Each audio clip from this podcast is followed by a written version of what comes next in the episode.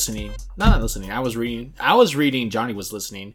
That there is a uh, we're dealing with a possible food shortage in the near future, Johnny. Which is, as a foodie, that is absolutely terrifying. What, what do you think, Johnny? What do you think about this food? You've told me about this food shortage before, and I kind of was just like, eh. Johnny and his like, you know, his out there thinking. Johnny, does it feel good or bad to say "I told you so"? Do you take any joy in saying "I told you so"? No. Uh, I don't know, dude. I'm still trying to process like exactly why we have food food shortages. Like obviously COVID, right? Well, isn't it because like to a lot of like grains and stuff come from overseas, from like wasn't from Ukraine. those used to be the what we call the bread basket of Europe Yeah. and I guess Asia too, if you think about it. And now like we have I think I think anything I would have to say about it is kind of like the obvious thing. Like, yeah, buy a fuckload of food, buy some non-perishables, all that, all that shit. Get those Uh, cup of noodles. Yeah, because even if you don't believe it's gonna get all that worse, I mean, eh, the prices are gonna rise, right? So why not just buy the shit now before it rises? Is it because it costs because gas is going up and therefore all shipment of things goes up and like conjunction with that? yeah, diesel's supposed to go up, so you know, Is that the one you 18 can make from like fr- from like cooking oil? diesel? Yeah. No, diesel's gasoline. Which one's the one I'm thinking of? There's like one you can make from like there's like cars or engines that you can use like cooking oil. It's not diesel. Oh, you're saying use cooking oil in your car? yeah. Which one's the one thing Oh, of? I don't, I don't know. Isn't diesel you can like you can like reverse engineer it or something to make like because I know there's places that have used like uh like preppers have uh they have certain no they do they have certain vehicles that use like like buy like like the I've just of never heard of that one, but it, right now it just sounds like bad health advice. but they use cooking oil in your car to clog up those arteries or what? so, are you saying using cooking oil for your car or using diesel for? Okay, what's the difference between diesel then and traditional gasoline? I actually don't know. Uh, I I think they just process it differently, but I'm not sure. Yeah, I think you can like use cook old oil because I know you can use old, use old cooking oil from like fast food places and use it in place of like gas for like certain kinds of vehicles, like older diesel trucks. I think you can use. Uh, I don't know how that's practical because diesel is expensive as hell. So why would you take diesel as your base to have something like to cook? I'm assuming that's that's you're what i heard i'm gonna look it up later. I'm gonna look it up later. So later. that to me, it's like just a non-starter for me. I'll look and it up. A non-starter for okay, I get what you, I, I see what you're doing there. A non-starter, Yeah, like the engine's not gonna start. Is that what you're saying? yeah. So I'm not sure. Explain it, because I'm not quite sure where you're going with this. I'm looking it up right now. Conversion. Okay, there is, there is, there is. I was right. There is a cooking oil conversion. Okay, tell me about it. It says how to convert your diesel to run on vegetable oil. Ah, okay. It says vegetable oil can be used as an alternative fuel in diesel engines and in heating oil burners. When vegetable oil is used directly as a fuel in either modified or unmodified equipment, is referred to as straight vegetable oil or pure plant oil. Mhm. So it can be used for diesel engines, but I think you have to do you have to do something. Okay, here it is. Here it is. Can you use cooking oil for diesel fuel? The short answer is that if you if your car has a diesel engine, then yes, you could use cooking oil to fuel it, but you really shouldn't. Biodiesel is a fuel that can be used almost anywhere that diesel is used, and this fuel is usually made from recycled and refined waste cooking oil. So I was right, you can. Cuz I seen I seen episodes of the show called Preppers from like years ago, Mhm. and there was people who like they would go to fast food places because they have to get rid of the cooking oil, the, the old one. And it's like, we'll take it off your hands if you get it to us for free. And so like there's like people who are like on farms and ranches who literally just have vats of cooking oil, used cooking oil sitting around as basically free fuel for diesel engine like vehicles. So how does that affect your engine? I think because it's not clean. First of all, it's not clean. It's gonna get clo- it's gonna all the little contaminants are gonna get clogged up and get up in there. But in a post near apocalyptic future where Uh, yeah, because I was gonna say, okay, how, how would It's better than up- nothing. How would that fuck up your engine? So if like you can use it for a couple dozen miles, I would ha- yeah, until it fucks up your engine. you're definitely not doing a cross country trip with it. hmm but you're, I, I I would see that being as like viable like if you're if there's no gas in the pump anymore you're better off than people who can only use like regular and plus and premium and all that crap All right, so for the sake of argument, I'm assuming we have way less, um, way less of that oil in the store, like a Walmart, Mhm. than there actually is at the gas station, right? Probably yes. Yeah, so if we were to go for that alternative in this zombie apocalypse, Get the, get the bottles of Mazola corn oil and yeah, let's just make the zombie apocalypse. We might as well. oh, if yeah. if we're doing zombie apocalypse and you're going for that alternative, there's a lot less of that stuff than there is liquid at the gas station, right? probably I'm Yeah. assuming. And but if there's still a running economy, um, it takes about 17 gallons to fill up my car, right? Okay. A gallon of vegetable oil right now is about seven thirty four, or ten thirty four, or eight dollars depends on where you buy it. That's a gallon. So right now, vegetable fuel is more than fucking gasoline or, So or far. diesel. Yeah, so far. yeah. So I mean, isn't that what ethanol is, right? It's corn oil, right? That's already kind of there. I don't know. I don't know. Ethanol is made from corn. Yeah, but I don't know what you can run in the car Oh, okay. before you fucking fry it. Right, right, right. Yeah, I had no idea. Are you saying- gonna go in this Are you, direction? no, it sounds like if oil, if gas prices continue to go up, we might have to look into using olive oil and all these cooking oils as an alternative. Filling up your car with freaking Mazola corn oil from the from the local like corner store. If it's fuel, if it's cost efficient, basically. even if it's cost efficient, like how long can you run the car on something like that before you fucking wreck it? So because of a couple, I don't know how long this is gonna last, but maybe let's say it's six months. Because of six months, you're gonna like risk putting that shit in your engine, frying whatever a thirty thousand dollar car, when maybe it would have been better. Like you know what, I'm just gonna fucking quit and not drive. I'm just gonna try to mm. find a job right here where I could take a bicycle or. or My concern would then be that your car's your car. Oh, what's better? What's better? Leaving your car sit for so many months unused and letting like you know stuff happen to it, or putting it putting vegetable oil through it and just having it on the daily like maintenance mode, like running. vegetable is the worst. I, I'm assuming far worst. Than just having it sit there and letting The things worst corrode. That stuff really doesn't corrode like that. Well, you- well, you had that issue with your car, right? Where like yeah, I let it sit for a little while, but nothing really happens to it. Like, it, uh, your serpentine belt might get a little cracked because there's constant tension and these like pressure points in it, mhm. but not fucking really. Like, all you gotta do is slap on another serpentine belt and you're good, right? Like, some of the bearings might go bad because they need to be lubricated. Um, there's a the engine. that There's a oil in your car. All you gotta do is flush it out, replenish it, and then you're good. Like all that stuff, you're looking at a hundred bucks of maintenance, and then you're back in action. That's if something critical that didn't happen before was an issue. You know, then you gotta sort that out. But the car just sitting there, it's not gonna wreck your car. Like your gasoline, something that I didn't do. You can put a, um, you can put a this other liquid that stabilizes the gasoline, and it can stabilize it for like two years. is that like is that like kind of like adding salt to meat, like to like shelf life? kind Yeah, of yeah, thing? yeah. Interesting. It's the same idea. So if you let your your gasoline just sit in your tank, it starts to like varnish and it'll clog up your lines. But that takes a while as well. And even if you do that, just drain it. I think that's what kept happening to. I remember the go kart we used to have when I lived in my old house. Uh huh. I used to like not have issues. I used to have issues starting because we would use it for like a month and then like not use it for months, and then we try to turn it on again, and there was always some issue with like the with the we call it beans with the C. Carburetor. Yes, because like the gas was just sitting there, I guess, or whatever. Yeah, but that that thing had issues before it sat there. No, I think that was the issue was that we would have it sit there for so long without like draining or using it or whatever. Like it was Maybe maybe it's because you ran it without replenishing and like newer liquids into it. maybe like Like you just turn it on without getting rid of the old stuff.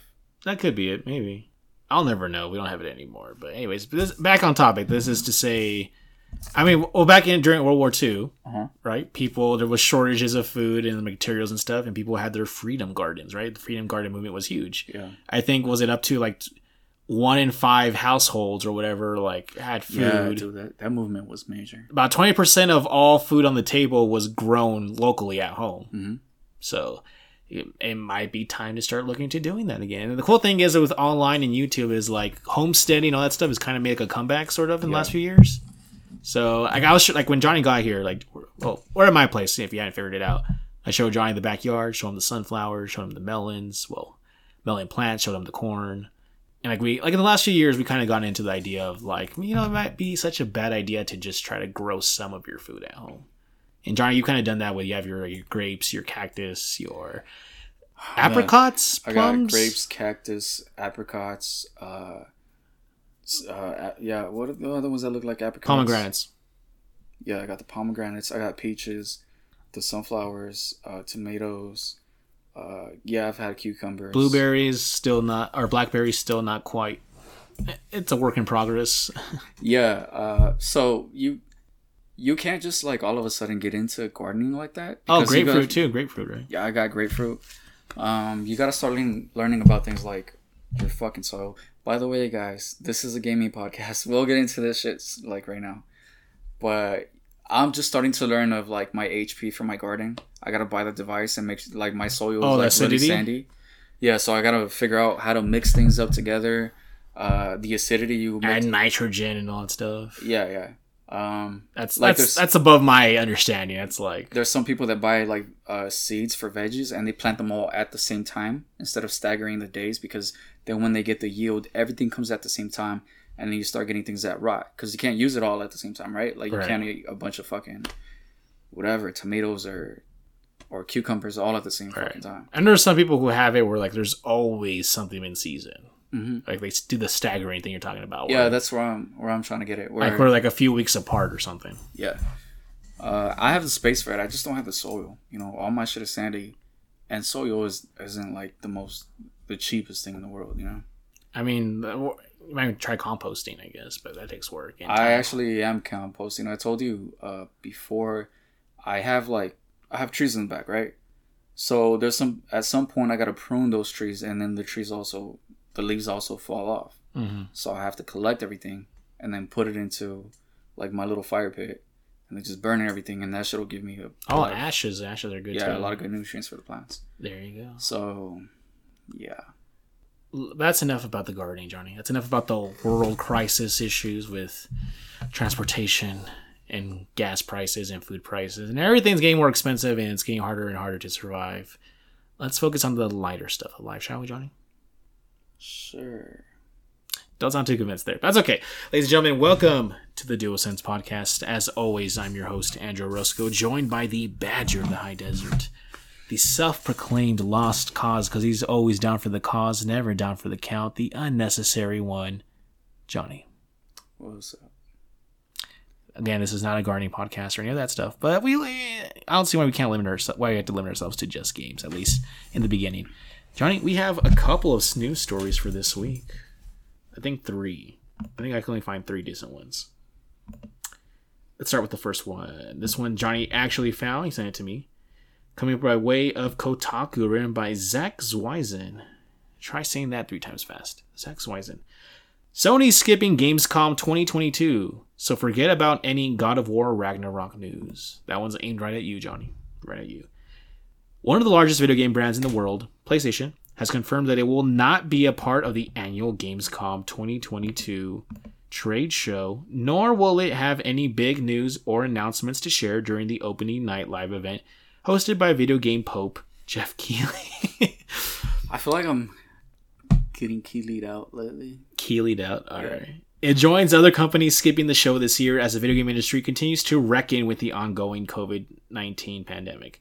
Yesterday, Sony quietly confirmed its decision to not attend Gamescom 2022 via a statement given to Games Wirtschaft, a video game news site in Germany. In the past, its opening night live stream has operated as another mini E3 like event and typically wrapped up Keighley's summer gaming hype train. Games Wirtschaft explains that to be part of the opening night event, companies must also take part in the Gamescom trade show. It says Kotaku contacted Sony seeking comment. Gamescom is an annual European video game trade show that has historically been held in Cologne, Germany. Before COVID 19, the show was regularly attended by huge numbers of people, often being called the world's largest gaming expo as a result of these big crowds. This summer's Gamescom, which starts August 24th and runs until the 28th, is a return of sorts for the show, as it's the first physical Gamescom event since 2019. But things are different now, and this return will feature fewer big companies as Nintendo, Activision Blizzard, Wargaming, and Take Two Interactive have all confirmed they too are skipping the annual European convention. So far, Microsoft has yet to confirm if it will be attending the show or not. If Sony is completely skipping Gamescom, as has been reported, it does seem to limit where and when we will finally get an actual specific release date for its upcoming God of War sequel, Ragnarok. We know it's supposed to come out this year, as was recently confirmed, but when exactly is still a mystery, and one which apparently won't be answered at Gamescom. Recent reports pegged it for a November launch, but Sony has yet to confirm a release date. Johnny, as as between the two of us, the resident God of War uh, fan aficionado, if you prefer, how how how important is this release date for you? Do you do you really care about knowing when? I mean, is fourth quarter is that enough for you, or when do you think God? Because if it comes out before November or during November, I'm hoping to snag it during a Black Friday deal. Black Friday, you think it'll be on sale then? Not likely, but some places do have like buy two get one free kind of thing, and I can always just like snag it as part of that kind of duo. I mean, for me, uh, it would be something like, "We'll give you God of War, and then we'll give you a discount on the PS5." That type of discount. Okay, you're saying like for like a Black Friday deal or something. Yeah, yeah. Okay, so Johnny, what do you do you- think a release date is imminent? Like, are we gonna get one? If we're not getting it here, do you think Sony's gonna do like we just had a PlayStation like direct, uh, not direct? Uh, I'm hearing the end of June. you think we're gonna get another one? We just got the state of play like at the start of June. Yeah, I'm getting feeling it's the end of June. We have like it's the 24th today, so that means it has to be by the end of the week. Yep. You think we're gonna get like a last minute state of play? I think it's possible, dude. I don't know. I mean, Sony's definitely the kind of company to kind of be like, we're gonna do our own thing on the side, but I really feel like they're gonna do that. They would do that like a big event kind of thing to have like all eyes on them. Well, they just had a good state of play, right? So you wouldn't want to like put a shitty a shitty one. A decent, a, a, a decent. Because if play. they put a, a state of play, it would just be strictly God of War. Because you don't want to overshadow the previous one, which is a good state of play, right? Sure, So you would want to put some distance between the last one and and this one. But if it's God of War, like perfect. If they drop it in fucking like Monday or whatever, it's dope. What is Monday? uh, Monday. Today's the 24th, so 25th, 26th, 27th. It would drop. Oh shit! Uh, it would drop like on the 29th. Okay, on a Wednesday. Yeah, but they would have to announce it like Monday. Yeah. I don't know. I, I don't think it's that big of a deal. Whenever it, gets announced, like it's not. We know it's going to be this fall, and I think that window is all that really matters because that's going to be the big thing for Sony this year, and that's going to be like their tent pole title. So We haven't seen it gone gold, have we? no, pretty sure no, we have not. So Yeah, because when it goes gold, uh, that's usually about a month or 2 Uh-huh. two months or so. I think they'll announce it before it goes gold, though. I think they'll say like we're aiming for December or something or November or something. Yeah, and there's some some credible leakers right now. They really need to drop it before those leakers drop it, because Okay. the leakers are hinting at. Have you seen that thing where they like drop? I think it's they dropped binary code, and no, No, no. it says something like one one one one zero, and it was like a meme. A lot of those usually are like placeholders, though. Or what was that thing where like they said like a certain thing and then Cory Barlog like tweeted out like uh, like hmm like about something, or he put like eyes or something like it's like an emoji. Did you see that? I think it was um, what's his name? The original creator of God of War. Uh, Oh, David Jaffe. Yeah, yeah, yeah. Jaffe put a post. About And then Jaffe was like, "Hey guys, I don't think this is really gonna happen." And then Cory came through and he's like, "Are you are you sure about that?" You know, oh, okay. it was a it was in a response. To a release date. Yeah, to it was in response to a release date, but it, it was kind of like telling Jaffe like, "Hey, just like slow it down," you know. Mm, okay. Like we got plans; they're not the plans you think they are. Um, Do you care about getting a release date or not really? no, I, I'm not sure, dude. Because if they drop it this year, it'd be awesome, right? It'd be a crazy ass fucking year after they drop. They've dropped a good amount of games this year and last year, Right. but they've already dropped Horizon in like February, right? That to me is like okay, cool. Like um, it's one of my favorite games. They dropped that. Mm. If they don't drop anything major this year, I sort of understand because of development issues and fucking the pandemic and all that shit, right? Yeah. So, and if it's a competition with Xbox, well, There's nothing in coming out. I mean, what has Xbox really dropped? You know, they dropped Forza, right? Right. All the yeah, their big stuff is like pushed back to first quarter next year. So Yeah, like uh, Red. So do you think there's any pressure to just like ah like we, it's okay we you don't have to release it right away because we don't we're not like our competitors are like not in a hurry either. or do you think they want to own that? per- that, I feel like investors are like, dude, you've been dropping a lot of shit compared to the competition. There's like nowhere else to go as far as an investor, you know. Mm. And if you're into into a video game company, there's like, well, I'm gonna take my video game money somewhere else, you know. That doesn't make sense because this is like the spot to be. right. So I don't really care if it's delayed a little bit. Yeah, Right. it doesn't seem to be an issue. I, I I still think it'll drop this year just because like like you said, Horizon was back in February and that's like a long time ago. But by the time we get to the end of the year, it's gonna feel like almost a year ago. So Yeah, yeah. they're gonna have to dr- drop something. I think. I don't know. Yeah, I, I can see your point. So Yeah, it makes more sense to drop it this year because 23 is like fucking loaded. I think yeah, you sent me something. I didn't get a chance to look at it, but you did send me something showing like how 2023 was like packed, packed, packed. It's not my deal list, but we'll get into it. All right, let's go on to the next one, shall we, sir? This one also comes from Kotaku, written by Ari Notis. It says, Despite historic crashes, video games are not over NFTs just yet. Which is funny because I could have sworn that, like, I thought that was it for now, but I guess it's coming back with a vengeance. It says, We were so close as the NFT market suffered one meteoric crash after another. As a side note, did you see, Johnny, about, like, that website, the Yacht Club or Yacht something? where like a lot of people got like their NFTs like hacked or whatever, and like they lost like almost built like they lost millions, and hundreds of millions of dollars in value. I heard about it, don't know exactly what happened. Oh, okay. This is okay. As the NFT market suffered one meter crash after another, and as some crypto-based games lost money by the hundreds of millions, it seemed for a second there that the gaming industry might come to its senses. But no. This week alone saw two major parties unveiling a commitment to smushing NFTs and video games together. Square Enix, the legendary publisher that seems intent on bearing every ounce of goodwill it accrued over the years, and then dancing on the grave, is doubling down on its obsession with blockchain technology. Earlier this year, Square Enix sold off a handful of prestigious studios, including Deus Ex maker Eidos Montreal and Tomb Raider stewards Crystal Dynamics for $300 million. Around the same time, the company stated a clear intention to go all in on incorporating blockchain technology into its games.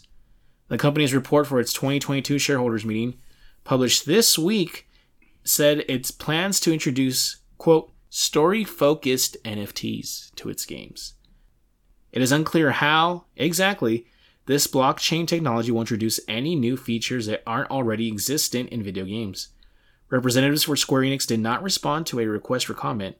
Also, this week, a duo of former PlayStation execs, Michael Mumbauer and John Garvin, announced the formation of a new studio, Lithos. And it says the tagline is from impossible to inevitable. That's like their like company motto thing. Which plans to develop games on the Hedera crypto network. Mumbauer, who previously co-founded indie studio That's No Moon, stepped down from his role as CEO earlier this year. That's No Moon was established last year and has yet to release a game. Here's part of his mission statement for Lithos. So we're gonna look at this real quick. It's like a paragraph. This is so. This is Michael Mumbauer speaking. I want to see a world where the characters and stories that I love don't end after I finish the game. That's been a dream of mine for several decades. The biggest hurdle to overcome has been that there hasn't been a meaningful way to connect different enter- entertainment worlds together in the right way. Web3 will unlock the power to transform the way we engage with entertainment. Imagine reading your favorite comic book or watching the latest season of a show you love, except that they are all based in the same amazing world. Even better, by watching the show, you get something that adds incredible value to your enjoyment of the game. Is that possible? It sounds like a sales pitch, and then it kind of just ends right there. The first game out of Lithos is Ashfall, a post apocalyptic action game set hundreds of years in the future in the Pacific Northwest. Lithos is currently selling a comic based on Ashfall for $100. Expected delivery is uh, September 20, 2023. Garvin, who previously wrote and directed open world survival game Days Gone, will serve as Ashfall's creative director. It is unclear how exactly Lithos plans. Sorry, I scrolled too far. To get a blockchain based game past the certification process of historically strict console storefronts. Though, through a representative, Mumbauer told Kotaku that, quote, development will take a while, but we believe the integration of technologies that will amplify our transmedia goals will come online eventually. Alternatively, we intend to put some focus on technology back end to connect mediums together if one isn't creative that we can leverage for Ashfall. End quote. Noted. Uh, okay, and I think uh, okay, and then they talk about like the history of NFTs and more stuff. It looks like I'm kind of skimming here. Uh, all right, Johnny. So before we started recording, I I, told, I talked to you about how uh, so Michael Mumbauer was part of That's No Moon, the Mm-hmm. studio that was founded last year, right? With like uh, all these other like, it's the studio that has like veterans from Infinity Ward and from uh, Bioware and like from other like big name studios. That was the he was part of the team before that that was supposed to work on the Last of Us remake part one, which Naughty Dog was like, you know what, we'll just do it ourselves again, right? Yeah. So he got shifted to the other studio, and now he left that studio to find this new NFT video game studio. Um, again, neither Johnny nor I fully understand how NFTs work. I mean, we kind of get it in terms of like if you have that registered specific part of software, right, Johnny? Yeah, it's on the blockchain. And it's tied to crypto somehow in a way where it becomes more valuable or perceived to be more valuable. No, I don't think it's tied to crypto. I think they're entirely different. They just can connect crypto to it, but I don't know, dude. Like what I'm trying to figure out the most is like, why do the companies keep going back to this, even though the the people are saying like, we don't want this shit. Yeah, we okay. So yeah, yeah. I don't. I don't see its necessarily its con or its benefit.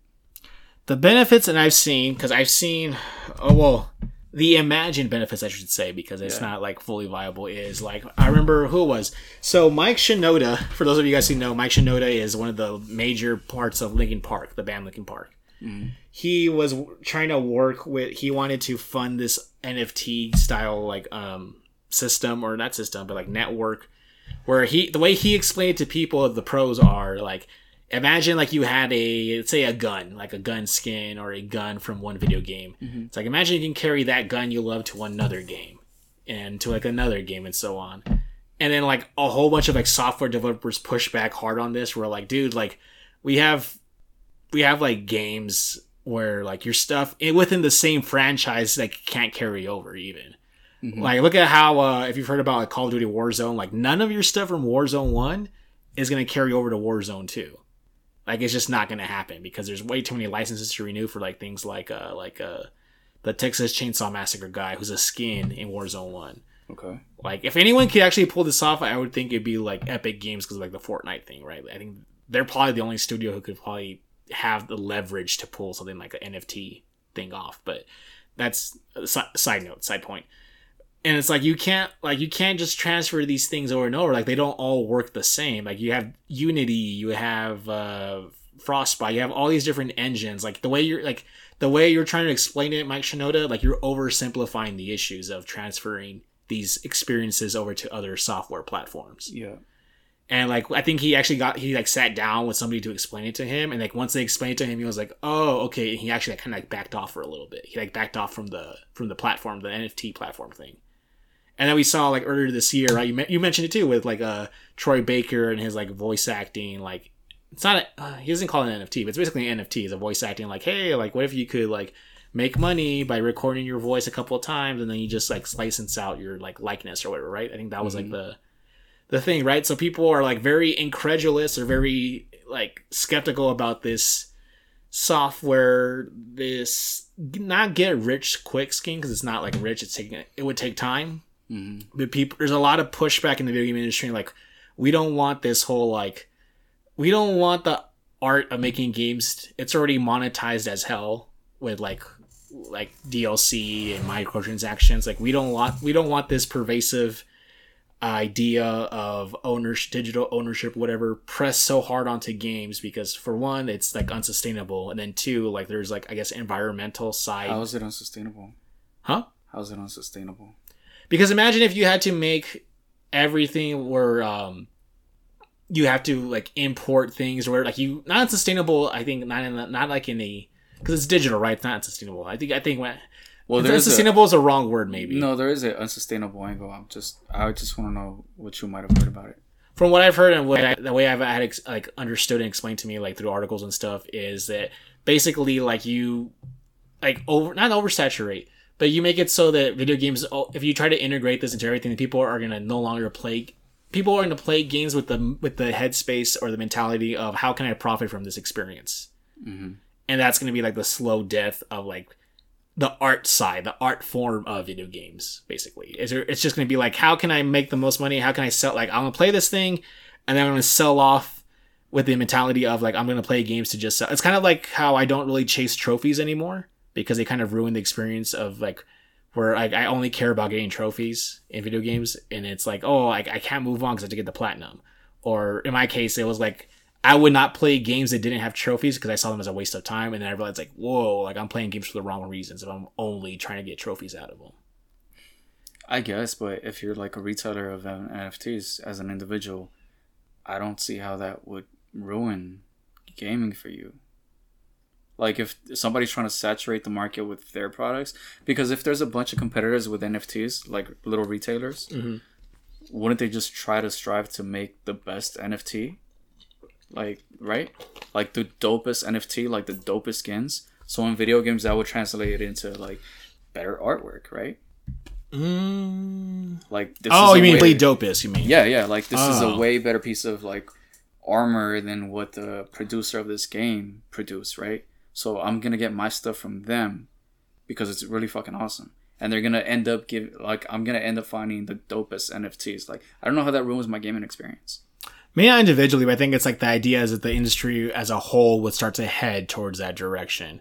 Kind of like when we saw with like the okay, for example, the, like the whole I, IP thing, where like because Fortnite and Smash Bros are so like successful, now we're seeing all these clones and derivatives of like Nickelodeon's got their own thing, and Cartoon Network has their own thing. WB has his own thing, where like like we see Superman running around with like a gun, or like we see like all like like now like no IP is like sacred, I guess you could say. It's just a hodgepodge of like Ready Player One stuff where people are just isn't throwing... that where like a market correction comes in? Because if it gets saturated at some point, are like we're not buying this shit no more, right? Like I think we're kind of like that. No one's really buying like the Nickelodeon like uh game. I think I could be wrong. I have to double check, but like it's that point where like it's like the the whole meta thing where all these universes are combining. And it's like it just becomes like a riddled mess of like hodgepodge of just IPs kind of thing. But well, that IP there's not there's not a, lot, a whole lot of stuff like that. Like there's Smash Brothers, and then what else? it's Fortnite. No, uh, we're talking about fighting games, right? Where, like, no, I'm talking about just games in- where they just mash things together. Like But that Call of Duty is kind of doing that too, where like they added like like first it was cool, like it was like oh we have the Predator skin and like okay that's really cool, and then it's like oh, I see what like Fortnite, like where they just try to add every fucking IP into it. yes, I think that's cool. it is cool. like Mortal the Kombat sense, does it, and it's amazing. right with the DC stuff like that works because it was just those two like universes though. But like No, but Mortal Kombat has like Alien, they have uh Rambo, they have right. right, I think I think the, the thing is though that eventually it just becomes like everything you love the game. Which is just like all this stuff just kind of thrown together haphazardly with no real thought to how well it fits- fits into the overall like story or experience, I guess you could say. It just becomes a sea of licenses. If it ruins the narrative, I completely agree with you. But I don't think more like Mortal Kombat does it well.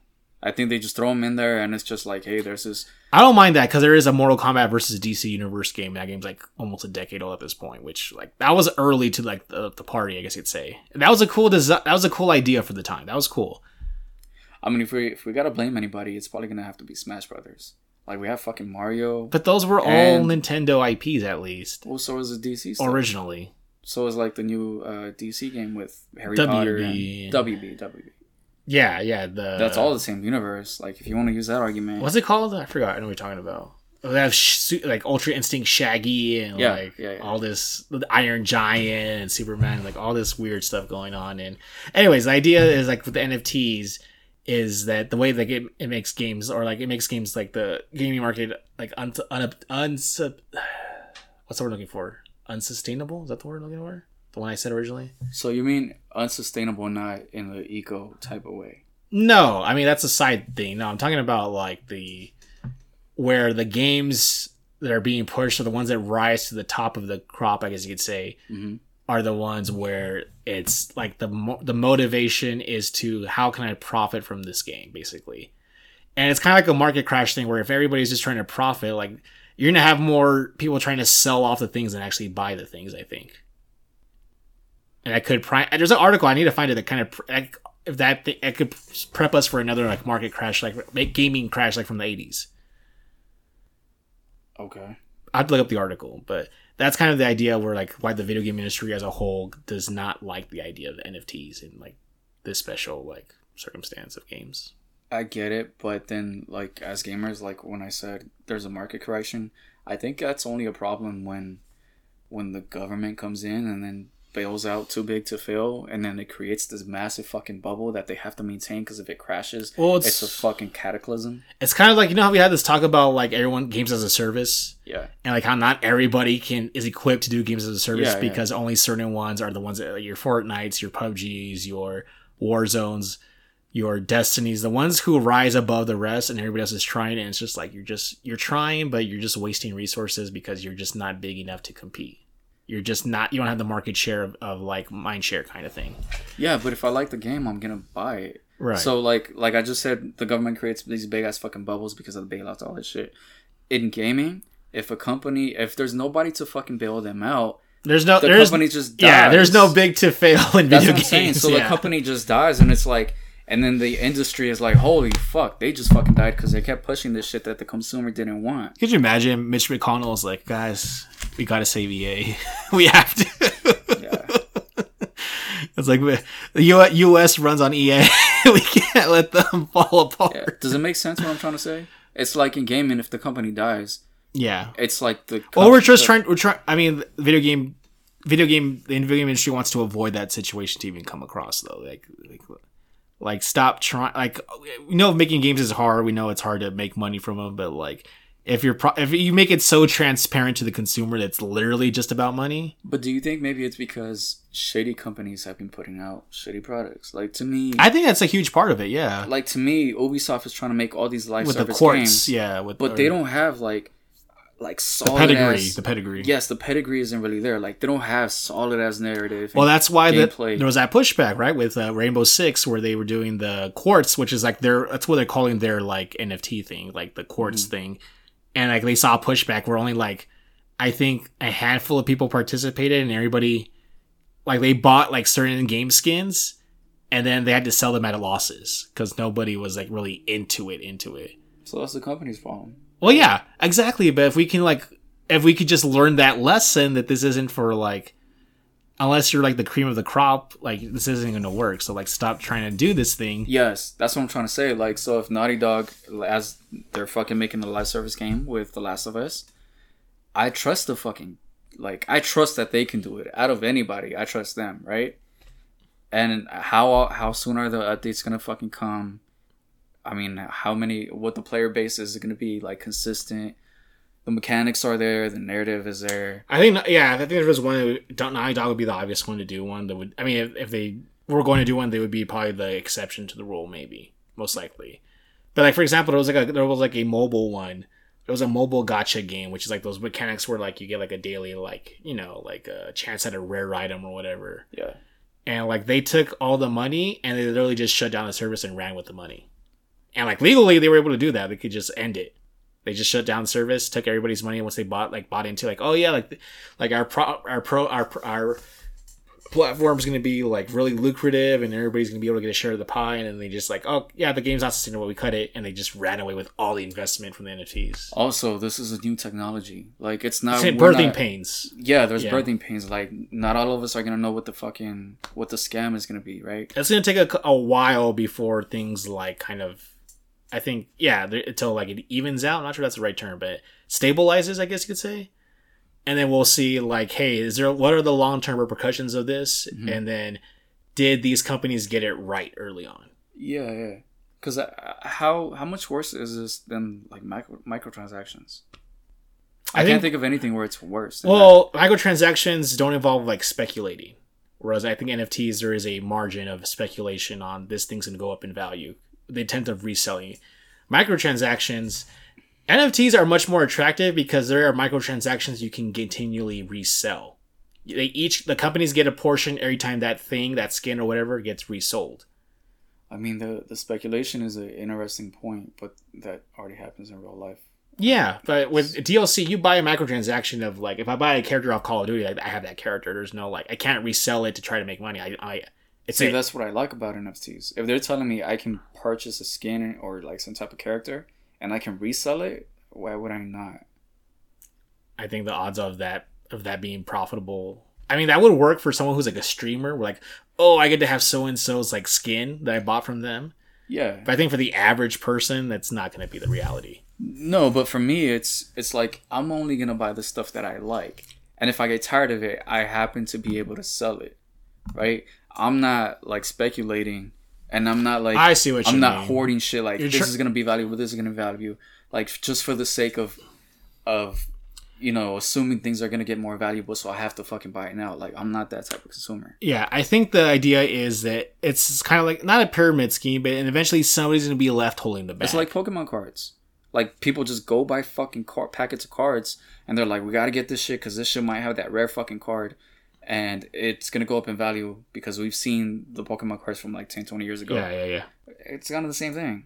I think it's slightly different because that's physical, but I'm again, I'm not 100 percent sure if that's the issue whether it's virtual or physical. I don't know if that's the actually issue, but that's I, I don't know. You see, that's different because then the the cards exist. okay, it's a tough one for me. I don't know. I I feel like I feel like I lost like I lost the story.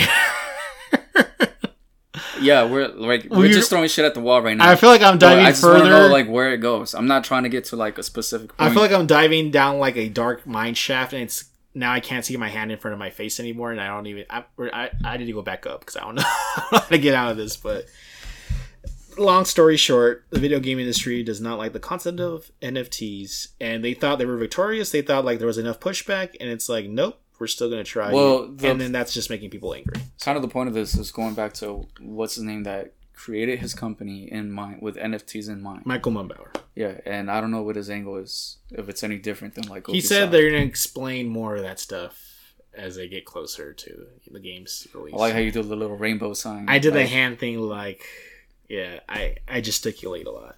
So What? gesticulate, Gesticulate. gestures. Yeah, it's a, All right, it sounds does it sound weird to you? it's an emote. We call them emotes nowadays. Emotes. All right, I can't do it. I can't like like an emote in real life.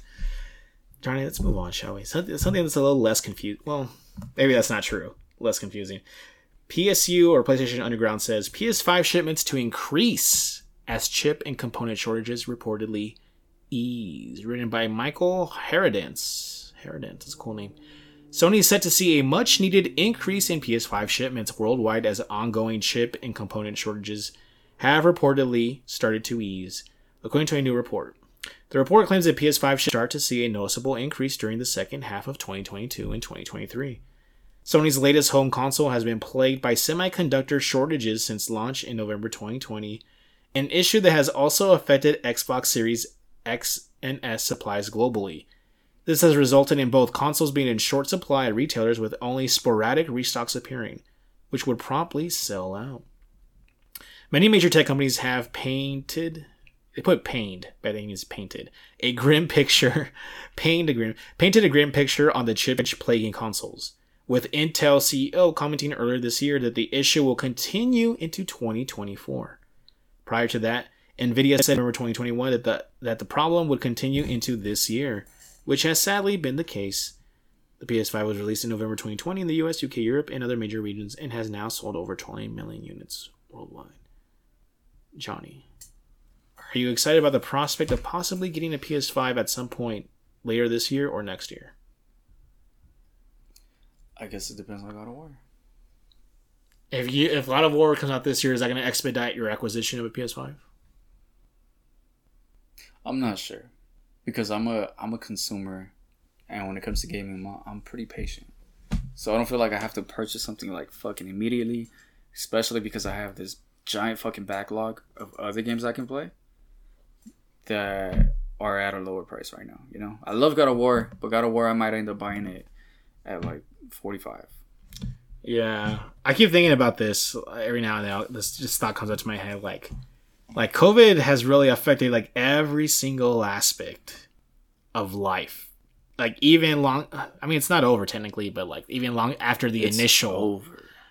even long after the initial outbreak, I guess you can call it right, 2019. Uh, yeah, 2019. Three years, almost almost three years later at this point, and like we're still feeling the outward repercussions. I mean, we're seeing like things with the gas prices and manufacturing, and obviously the war in Ukraine is kind of doing that too. But like the ripple effects of like these components and those factories making the components like shutting down for a while and now back in production, and I'm just thinking about like it's so it's very convenient right now that there's no like what I would consider major PS5 killers like software wise. Mm-hmm. Like I like I told your brother. Your brother called me earlier this week, and he asked, "Hey, like, Andy, like yes, Joe, Josie, he's Josie, that's his name." He's like, he's like, oh, I have a chance to get a PS5, but like, is it worth it right now? And I was like, honestly, Jose, like right now, probably not right now. In about a year, I would say yes, it would definitely be worth it next year. And we're gonna get into that because you're gonna talk to us about the 2023 I slate. think that was a bad call. for him or for me. Well, for you, for you, it's a good call. For him, it's a bad call because he hasn't played PS4 like in a decade. So there's a lot of shit to catch up on. I didn't know that. He didn't tell me that. Yeah, yeah, I understand. But there's so many games. He hasn't played fucking Spider Man, God of War, The Last of Us. Like he hasn't played I- any of that. I shit. assumed he had a PS4 for some reason. and plenty of those games are close or already have a PS5 iteration Equivalent, of that. yeah. Yeah. So Well, I told them I'm like like right now. I mean, there's nothing that you can't play right now on PS4 that's on PS5 that matters. yeah, if he had a PS4, that would make sense. But is if if he doesn't have either PS, he should have got the PS5. I didn't know that. I just I, I didn't know he didn't have a PS. I assumed he would have a PS4. I just assumed he did because No, it's easy I have get- his PS4. Oh, that's that right. that PS4 right. is his. So so there's a backlog that he has to catch up for everything to make sense. Because like, how's he gonna play Ragnarok without the latest God of War, the previous one, right? And he is a God of War fan, if I remember, kind of. So he needs to catch up on those, and not just that. Like we don't know when he's gonna f- come across another PS5, because he came across it probably because of his his job. Right. I'm assuming, but I don't know if he's looking at it. Like every time we, go, I've never seen a PS5 in the wild, dude. Like if I go to Walmart or fucking a fucking store at a, at, the mall, like I've never seen. I've one never seen one in PS5. the wild I've either. gone to GameStop. I've never seen one. Yeah. So it's just gonna be a question of is he gonna get a PS5 when he actually wants one? You know. Right. So I get what you're saying. Yeah, I, I told him I guess you're better off just flipping it, which I think he already did. So probably. so there you have it. So that's what I told him. But yeah, I think right now if you don't have a PS5, you're not missing that much, honestly. Like I told Johnny, I'm gonna start Death Stranding on PS5. There's a PS5 version, but also guess what? There's also a PS4 version of the game too. No, that's great though. There's a PS4 version of Forbidden West. There's a PS4 version of Resident Evil 8. There's like all these games. I think the only one you can't play would be Returnal and Ratchet and Clank, the new one, and that's and the Dark Souls remake, obviously. Uh huh. Those three are the main ones that stick out in my head. Everything else is, I think, at this point, worth waiting for. You don't really need a PS5 right at this. you this already moment. have a PS4. If thank you, Johnny, thank you. If you already have a PS4, you don't need a PS5 right now. This time next year, I think I will be seeing a different song. I think you will want a PS5 by this time, 360, 365 days from now. Because we're gonna get into all the games that are coming out next year pretty soon. Um, so yeah, Johnny, what do you think? Do you think what do you think about this shortage or this uh, supply increase? Are you gonna wait till things cool off too, or you're gonna? Oh, you said it depends on God of War, right? That's what you said. yeah. So that's where we are with that then, Johnny. Johnny, quickly, you, what was the name of the article that you wrote? That you sent me about the 2023 looking stacked? Because off the top of my mind, I sent it to you. I cannot for the life of me remember. Was it? Wasn't the? Was it Push Square? No, it wasn't the Push Square. Was it the? No, it wasn't that one. Uh, oh yeah, it is the Push Square one. The okay, let me look up real quick. Give me a moment. Johnny, how are you feeling? Um. Good. Is your throat dry? No, that's a weird question. Well, because we've been talking for a while, so I thought maybe you would feel uh, a little A little dehydrated with the summer with the summer heat. No, It's kind of humid, isn't it? Which is weird for the desert. It's been humid. this is bad for Cali. Like this is whatever. It's Humid? Like Seventy-five outside, right? The humidity. No, just the temperature. Here it is. from Push Square, written by Robert Ramsey. It says the PS5, PS4 release schedule in 2023 is officially ridiculous. I didn't know we made that official. I didn't know there was a governing body that officially declares games ridiculous. But here we are.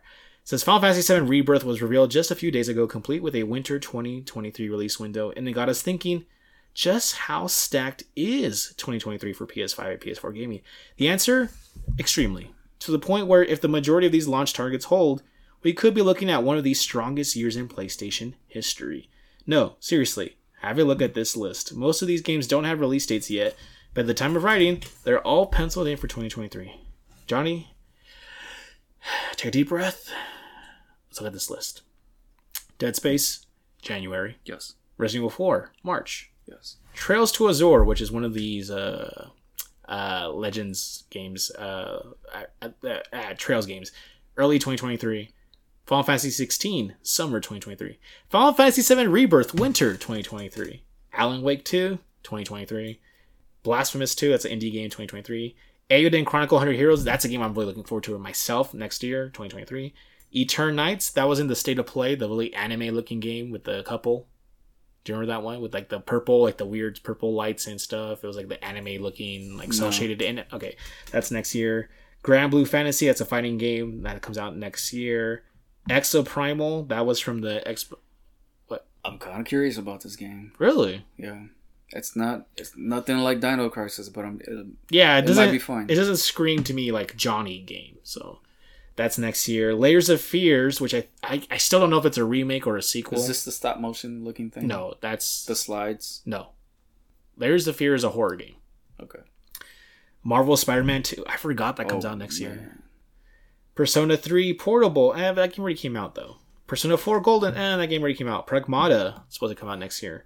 Star Wars Jedi Survivor next year. Street Fighter 6. Obviously, next. I, when I'm saying next year, it's because there's no month. Okay, next year. Suicide Squad, Kill the Justice League, 2023.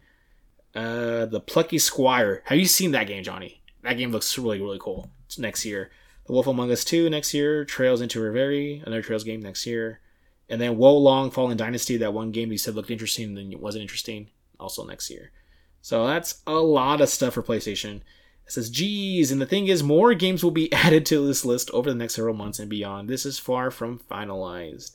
There are heavy hitters in abundance, many of which are skipping last gen consoles entirely, like Dead Space, Resident Evil 4, Final Fantasy 16, Final Fantasy 7 Rebirth, Alan Wake 2, Marvel Spider-Man 2, Pragmata, Star Wars Jedi Survivor, Street Fighter 6, and so you see, this time next year, Johnny, you want to have a PlayStation 5 Yeah. if you want to play any of these games because they're skipping like next last gen. So that is pretty stacked. And Very stacked, and there's still stuff we don't even know about. exactly. So those are eight games to me where I'm like, I got, I gotta fucking play this, and that doesn't include the shit that hasn't been revealed, right?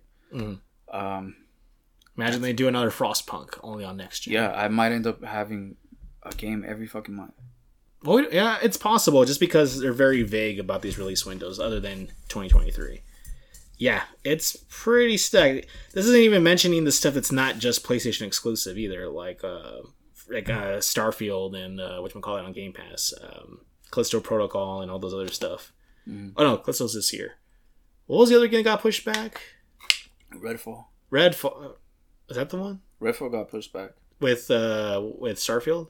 Yeah. Okay, so there's all those other games too that like if you're someone who has more than one console, more than just a PlayStation, like there's even more things for you to be on the lookout for. So uh, better start saving up those bucks, people. See, they didn't even include um, the Last of Us factions. Oh, because we still don't. That's coming out next year Is it? for sure. Oh, okay. Yeah, you're right. Yeah, you're right. It's not even in here. Interesting. All right, Johnny. What have you been playing? Well, I gotta ask you first. Ah, okay. What have I been playing? How does it feel being part of the prestigious group known as the Jagoffs? Oh God, I don't know. I'm still trying to figure out why you named it that. I didn't name it that. Okay, I did. Oh, it's our it's our initials. It's exactly. our initials. That's it's right. Joe, Andrew, Johnny. Gianni, I guess. Yeah. Right. But doesn't it have this feel like a special, a secret special ops team like Delta Force? Because it's abbreviated. Yeah, I guess because it's like not abbreviated, but yeah, it's like the the it's like an acronym. Yeah. Yeah, I feel like we we need some kind type of logo for that one too. I already have the tagline. All right. So for those, What those is the of you, tagline? those of you who are confused, it's just a messaging group that we that Johnny and I made with our cousin Joe, where it's just Joe, Andrew, Gianni, Jag, and I don't know. Like, this is just some me- message group that we have, and that's the name that Johnny told our cousin Joe to put. So that's what the name is. It's group. He put Jag. I don't know why offs offs. I don't know. You don't seem too content with our with our group. It's fine. It's just I don't know. I even have a tagline for it. What's the tagline? It's uh, the few, the proud, the well endowed, The what? the well endowed. Well endowed. oh God. No, the few, the proud, the well endowed. Oh boy. Okay. you don't seem too proud, Andrew. It's just it's just nonsense to me. It's funny, but it's just nonsense. All right, what have you been watching? Playing. Which one are you asking? What have you been playing?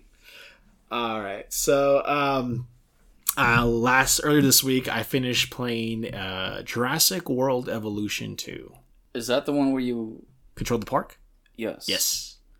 Pretty cool. Graphics are whack though. Yeah, yeah, it, it's I, I it, yeah, it's not exactly going to win cinematics awards. Yeah. right? Is that part two? yes. Okay, because I only played part one, but part two, the graphics didn't live up to what I was hoping for. You played the first one? Yeah. Did you finish it?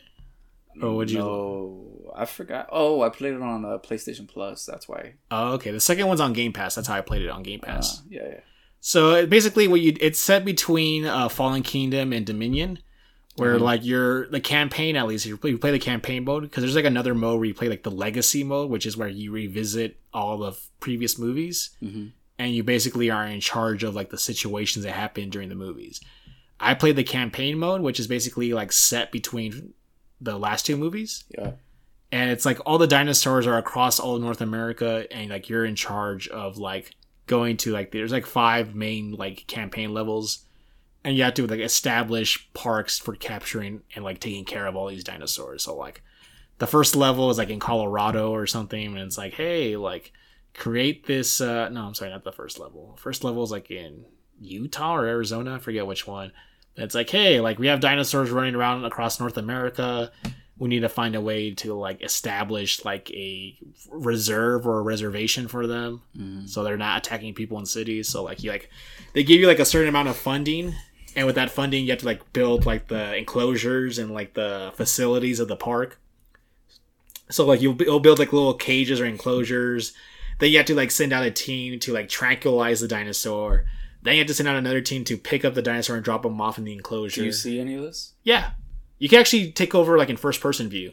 Oh, okay. so like say like oh like here's a dinosaur running around. Like you can go into first person view as a helicopter and then like lean out of like the window with like the side with like the rifle and like like tranquilize them in first person mode. That's cool. It's cool, but it's also really repetitive. So I just I eventually just did the auto assign thing where the AI does it for me.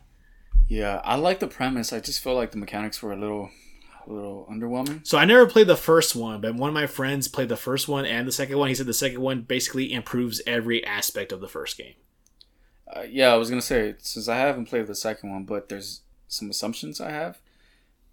Well, things that I would have done that I would have been awesome were like the, uh, like the roller coaster ish tycoon aspect of it about it. Because in in tycoon, That's like the free play mode, basically. yes, the Yeah. free the free free play portion. Yeah. So you build the infrastructure. Uh huh. That's awesome. Like building all the buildings and like saying, oh, this dinosaur is gonna go in this enclosure, yeah. etc. Like, and then there's the people you have to manage because I'm assuming you got to manage like what they eat and stuff too, right? The dinosaurs, yeah. But the people too, No, I don't remember that. so they don't go that in depth into that. No. All right. From what I understand, it's been like simplified, but also like the parts that were like not great in the first one were like improved in this one. Because what I think I would have, You have to like rest your scientists though. Like your scientists, like they have like too much work.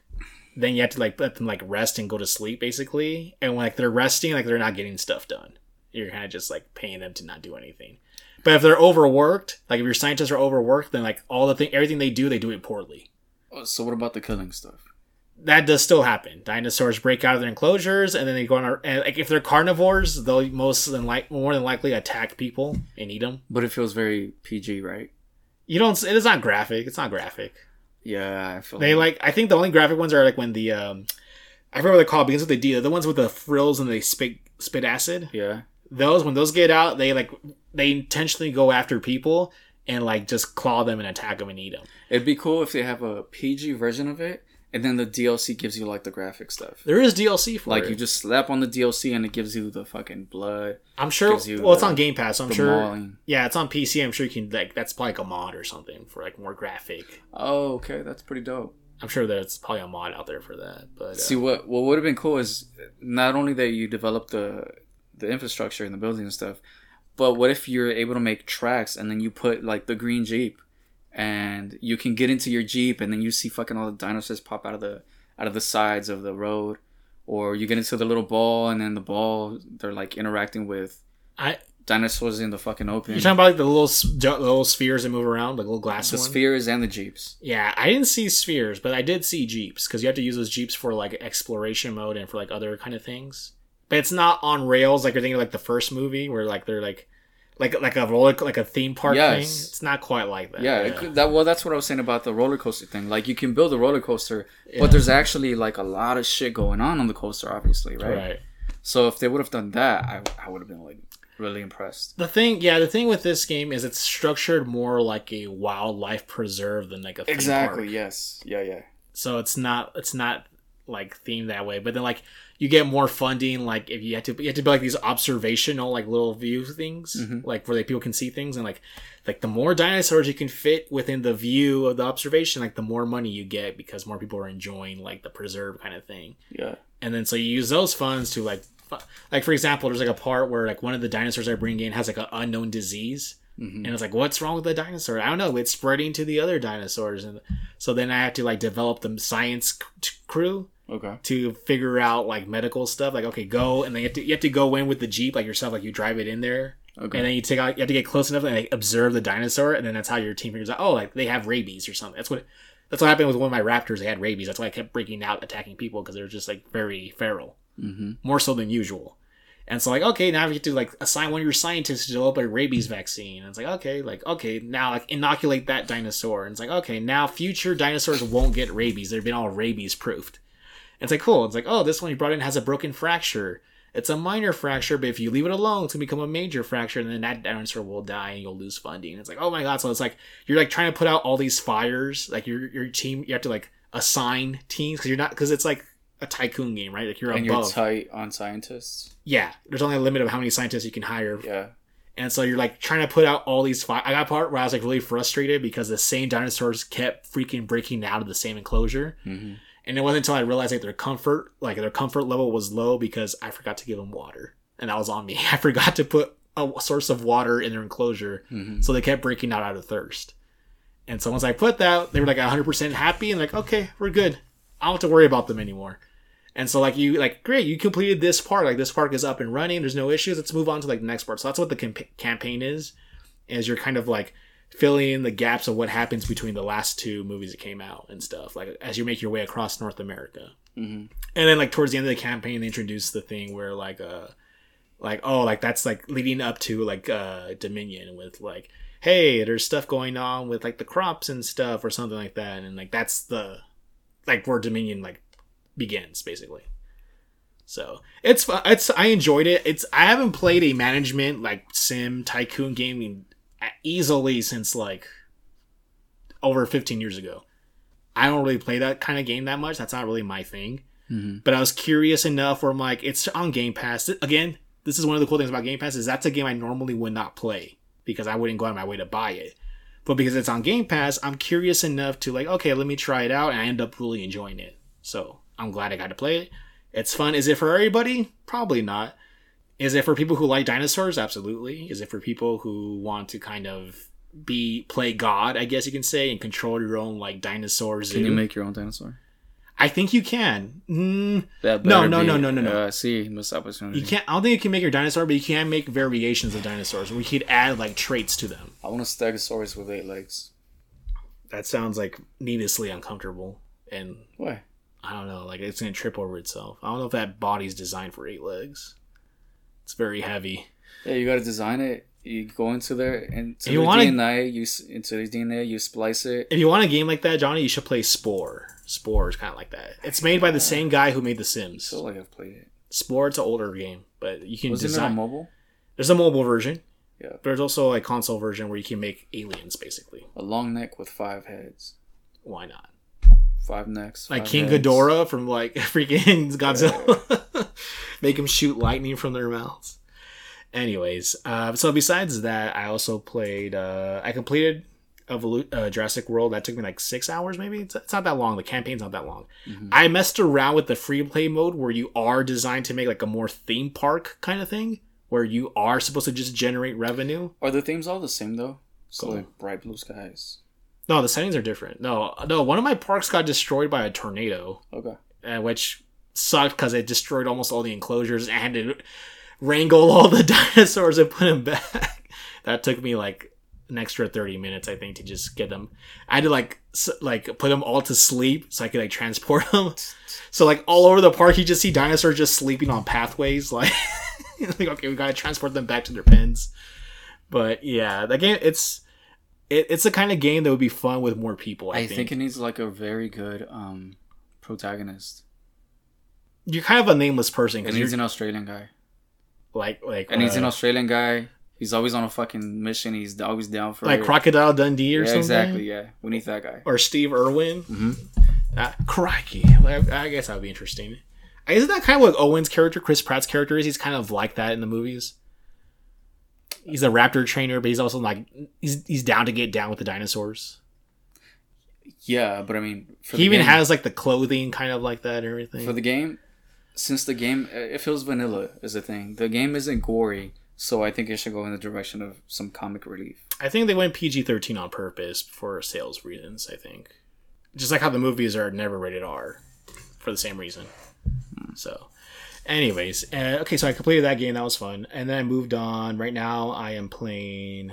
Um, shoot. Oh, I finished Teenage Mutant Ninja Turtles: Shredder's Revenge. Played with my friends Omar and Priscilla and Brandon. Uh, we played as all four turtles, the four main turtles Okay. and we completed the game. Took us about I want to say combined three hours maybe. There's like 15 levels. Each level's about 10 minutes or so. Mm-hmm. I don't know if I did the math right, honestly, but it felt like Wait, about 15 hours. I thought it was three hours. 15 levels. Oh, okay, okay. It's 15 levels. Each level's about 10 to 12 minutes. So about combined three hours more, give or take. Yeah. Uh, very easy game to pick up. Very easy to pick up. Hard to master. Like you, pick, your characters, level, your turtles level up. They get new abilities. They get new like stat boosts, permanent stat boosts and stuff.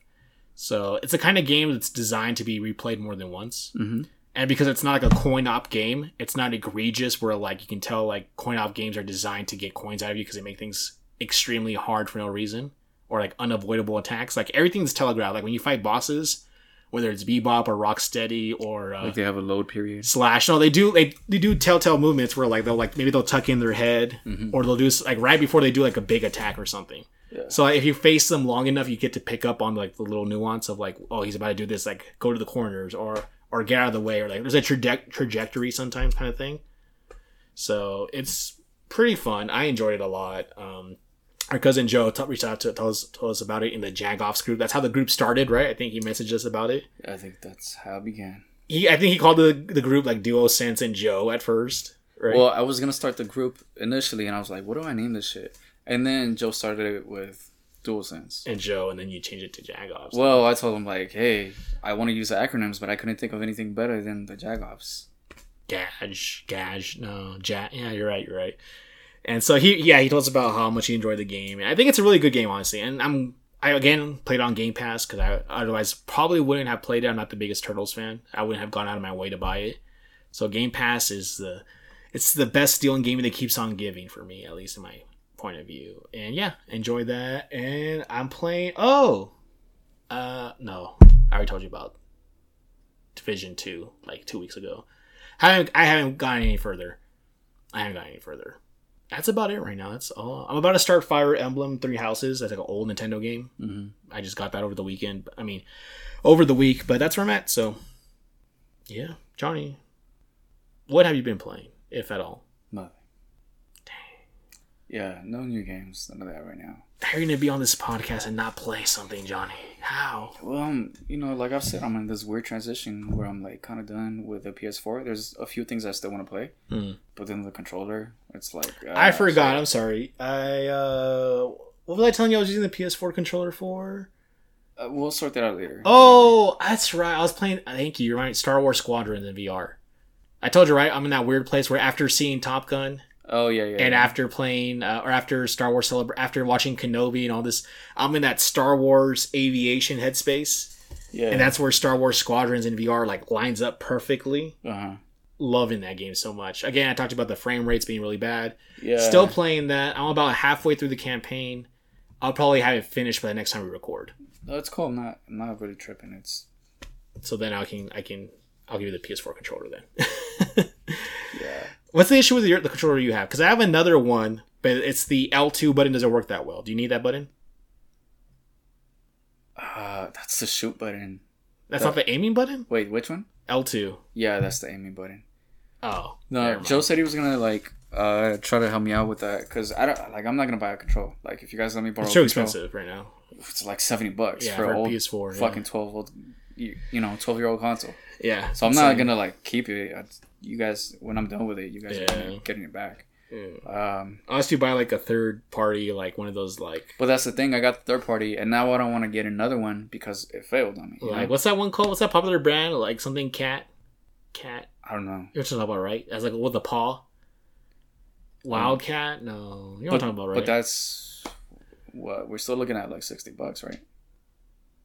Probably. Yeah, the aftermarket stuff. It's it's cool. Like everything is great. Uh-huh. except the batteries don't last too long and then shit starts okay so the control like when i'm playing something it'll start doing this thing where the character like starts stuttering Oh yeah, yeah, yeah. like like the button is pressed but it's not and it, it'll just fucking stutter. It does that. My and P- the gun is like up and down my PS3 controllers do that now.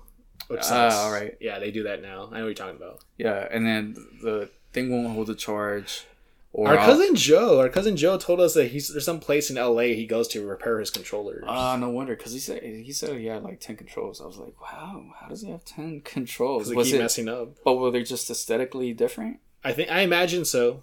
Hmm. But uh, yeah, And Gavin too, I'm assuming. might have to talk to him about fixing those, or if he knows someone who does it for the cheap. But um, No, well, anyways, whatever. Uh, what have you been watching? I re I finished Kenobi, and immediately after finishing Kenobi, I, wa- I watched A New Hope, which is what Kenobi leads into. What? Yeah, that was yesterday, and like the way Kenobi kind of enhances everything in A New Hope is like really cool. Really, I think we kind of talked about this earlier today, but Yeah, it's, it's not a whole lot to say. I think the show is just whatever. Uh, Kenobi is a little bit too OP at the end. there is a there's a there's an issue with power creep where like we see them go like anime as hell, Yeah, and it's like how do you do that? Which honestly I don't mind, but I do mind that for story purposes it makes A New Hope seem weird because in A New Hope they're old and slow and like not moving anywhere near as like fast and quick and fluid, even though it takes place like ten years later. So that's an issue. But I, as an overall, I think Kenobi does the great job of kind he of went giving us- fucking Super Saiyan on him. yeah, making the ground break open Yeah. and making like just bashing. Like there should have been rocks. a scene where he just turns all gold, and it would have made more sense. Yeah, it was a little heavy-handed. I loved it, man. It was like fan servicey, but like in the best way. Like, and then like at the end, his hello there. Like he does the hello there. We see Qu- spoilers, obviously spoilers. Uh, you see Qui Gon, my boy Qui Gon. I brought up uh, see Ta- Tatooine. Why did you say that didn't make sense? No, I didn't say it didn't make sense. I said that Tatooine is like that one place that we constantly see, even though we're tired of it. Where I saw a meme where it was like this old work, like this employee out back of a restaurant with like smoking a smoking break, Uh-huh. and like above her it says like Tatooine after carrying the franchise for forty years. Yeah. Where it's like, okay, guys, we, we get it. Like, let's move on from Tatooine. I don't want to see more Disney live action shows on Tatooine. Like, we're done with the desert. We're done. Where do you want to go? Somewhere that's not Tatooine. It also means not Jakku either, the other desert planet. Don't go there. Don't say, oh, this isn't Tatooine, this is Jakku, right? So the other desert planet. Don't do that. Don't do that. Give us something new. Give us something vibrant. Give us some lush environments or some urban environments then. Las Vegas. We already have that with Canto. Bring it all to That's Las Canto Vegas. Bight from Last Jedi. Remember the gambling planet? Yeah, but that was just a tiny ass scene. They could do that again. Imagine. I would love a like a Disney live action Star Wars show that's like just about like regular people What about uh? like in city life in, in a regular like Coruscant or something. what about some uh, like the Ewoks planet? Endor.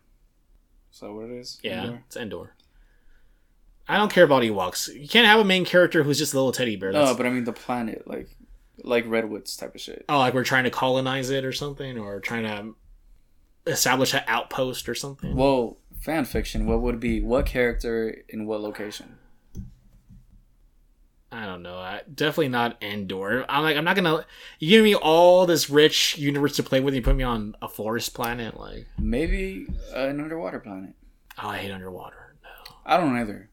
But don't if they got like a city underwater, we have that with uh, on Naboo. Remember where Jar Jar's from? Those bubble things, the bubble like city underneath. but we haven't done much of it. No, true, true. We haven't. Probably because it's too expensive CGI wise to do anything with it. Uh, they use plenty of CGI backgrounds. True, but imagine doing that for an entire show. That would just like destroy the budget. No, I don't think it's gonna be like Waterworld. Like show a lot of dry passages. Uh, city underwater is just the big long shots, and then some action scenes that involve water, but not not like ninety percent water. Maybe like forty percent water. Forty percent water. Yeah, something like that. I guess that'd be interesting. Sort of. This is okay. So, I, I actually, funny enough, I actually wrote an article about this about Disney Star Wars live action shows I would want to see. Yeah. So there's th- two main ones. There's three actually I wrote. But I want to write. I want to tell you about the two main ones I think you can relate to more. I want a crime thriller where we Wait. have what? Go ahead. Why'd you interrupt? Cause that's supposed to be Boba Fett. No, no, no, no, no, not like that. Not like that. More like Dexter. Have you seen the show Dexter? No. Kind of like a James, like kind of like a Sherlock Holmes, Mori, uh, Moriarty, kind Doctor Moriarty kind of situation, where we have a killer protocol droid, which is C-3PO is a protocol droid, by the way, who murders like aliens and other people, but like no one suspects it's the droid that's calm and polite. Like you have like a Jedi, a Jedi investigating the murders. And he's like sensing for evil or he's sensing for something, but he doesn't realize that it's a droid because droids don't give off like signatures. There's no like aura. There's no like they're not living. So Okay, you have an android, okay. so he's no no just a droid, not an android. Android implies like they're a human looking or something like humans with like Wait, so you can't tell he's no, it's a protocol droid like what C3PO is. Imagine a C3PO who like secretly like killing people. But you can't like you can't like do the mind thing because it's a machine. It's not Uh-huh. like a living person. So you can't Yeah. do like the like it's not gonna if it's like if he's breathing calmly or like a, like a lie detector test is not gonna work on a droid because so it's he's a Sith droid. no. I was thinking like what if it's just like he has like messed up programming like corrupted programming. Ah, he's a psycho droid. Yes, He's a and he's just going droid. around and like make that like make that story for like a Star Wars like live action show or like and then like little by little like the Jedi's like wait a minute like these aren't just random like the, all these victims are like related to each other in some way like like that would be such a compelling show to do I think with the Star Wars universe. I don't know how to not. I love that idea, Thank you, thank you. but I don't know how to not say this, like not offensively. Do you think that's too big brain for like the Disney audience? No, I don't think so. I think the because uh, the Star I mean, Wars. I mean that because it's like so PG, you know. No, it's oh, I see what you mean. No, because it doesn't have to be like grotesque. I think you can show blood like after the fact. You just can't show blood being spilled. Like let's say like let's say the droid strangles somebody, or he has like weapons like hidden within like his compartments and stuff. I was thinking of that. Like, what if he takes a little screwdriver thing and or like a suppressor, like a laser or something. And it's like, who did this? Like, oh, they left. They didn't leave any fingerprints. There's no like hairs. It's like, it's like, oh, that whoever this is, like they're a professional. And really, it's just like you're looking at, you're like looking at the wrong, like he's looking at the all the wrong places, kind of thing. You know what I mean?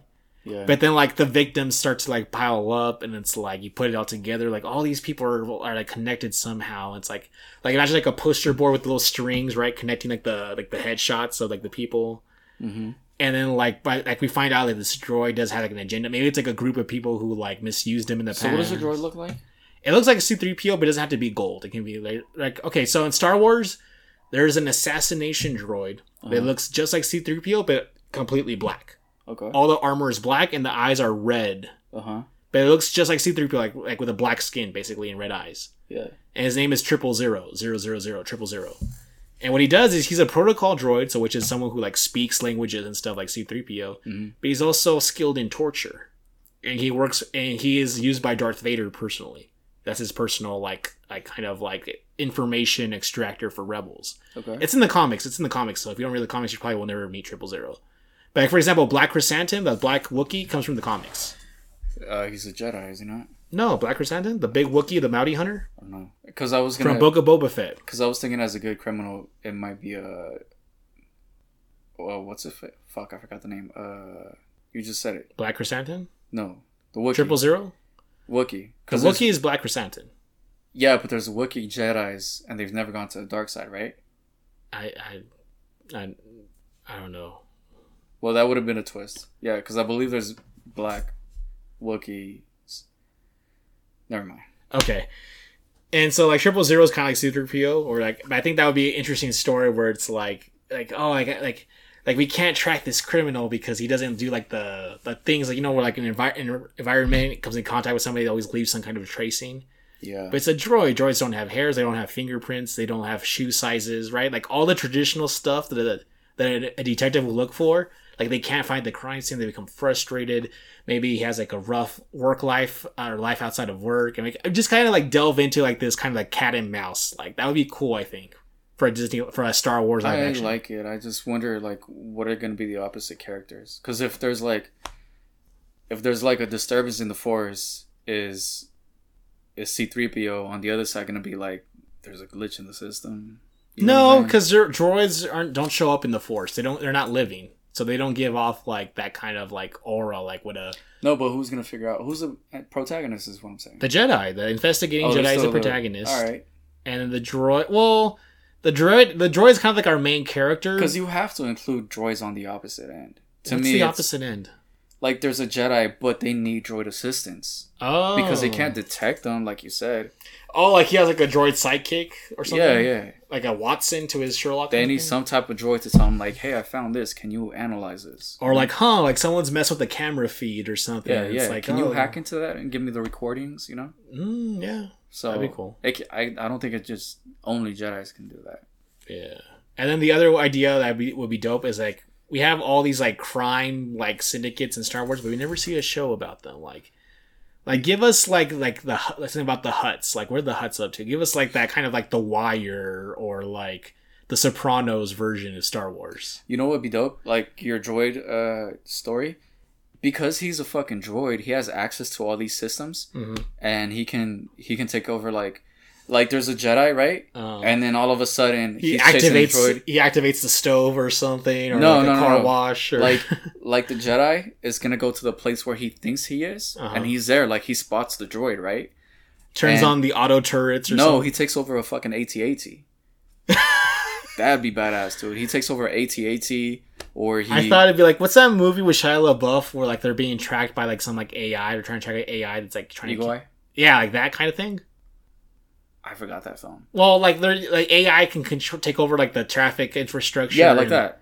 Yeah, That'd if, if he was a super. It's basically iRobot, yeah, yeah, essentially, is what I'm talking getting at. different plot point. No, but like the similar roles where like they're using the machines to like you can turn on anything that's connected to like the the AI or whatever they can like turn on. Like when he turns on the bulldozer to start destroying the houses. Ah, yeah, yeah, yeah. stuff like that. So Yeah. That's my idea. That and I want a crime show with like the Hutts or something, like the Sopranos, but as Star Wars. Like, oh, here's like here's you know, I don't know, Larry the Hutt or whatever, like or like or like you know, some. So you wrote this out though. I wrote yeah, but I just wrote like a paragraph for each premise. So you didn't thing. post this? Yeah, I did. Oh, right, I wrote it. It's uh, I wrote it as uh, Star Wars Disney Plus shows that, w- that would be really great, That's the title. something like that. Okay. I can't remember. It's on Geek News now if anyone wants to look it up on GNN. I wrote about that. So those are the two main. There's a third one, but I'm not gonna get into it really. It's just I want to I want to show off of the Old Republic, which is like all the cool stuff from like the Bioware CGI stuff. But Mhm. that's a side point. Uh, Johnny, you know what time it is? Uh, hold up. Um, I gotta talk about what I've been watching. Oh, I thought you did. I'm sorry. No, no. Uh, so I've been watching Spiderhead. Have you seen the trailers for that? no. It's pretty dope, dude. It's uh, uh, it's pure narrative, not a whole lot of action, but Chris Hemsworth is in it, Okay. and uh, the guy from the fucking guy from Top Gun. Tom That- Cruise. No, the guy behind Tom. His, his co-pilot. Miles Teller I think it's I don't know his name in real life, but the his co-pilot. from the original one. No, no, Anthony from, Edwards. from Maverick. He doesn't have a co-pilot. Are you talking about Miles Teller? Yeah, I just don't know his name in real life. Miles Teller is his real life. But what's his name in the movie? Oh, uh, Rooster, Yeah, okay, yeah, that sounds right. So Rooster. Rooster's in the film. the the son of his friend that died. Right. Yes, yes. Yeah, Miles Teller. Okay. So him and Chris Hemsworth are in the film. Um, is this the one that's about the making of the Godfather movie? no, Oh, okay, never mind. no, this takes place in a prison. Like it's on the shore. It's a giant. It's a like this compound. It's not that big, but it's I don't know a fucking acre or whatever. And the uh, the premise is that there's prisoners, right? And the prisoners can go live out their prison in a re- like a regular prison, or they can come to this location and they can free be free amongst other prisoners. So they can walk around freely. They can eat the shit that they want. They can listen to music. They can just try to live a normal life within this prison. But the catch is they have this little device behind their back, and in the device, uh, they put uh, they put a like not chemicals. Well, yeah, chemicals, but uh, like medications behind them, and the medications make them do different shit.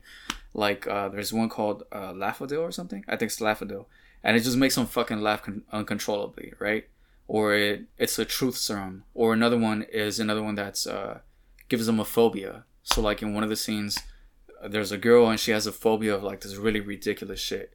So the premise is come here, you can live out your prison li- your prison life here in these conditions, but the catch is you got to take these medications. And it that's where the whole plot is. Like are you willing to medicate this person that maybe you really care about, you know?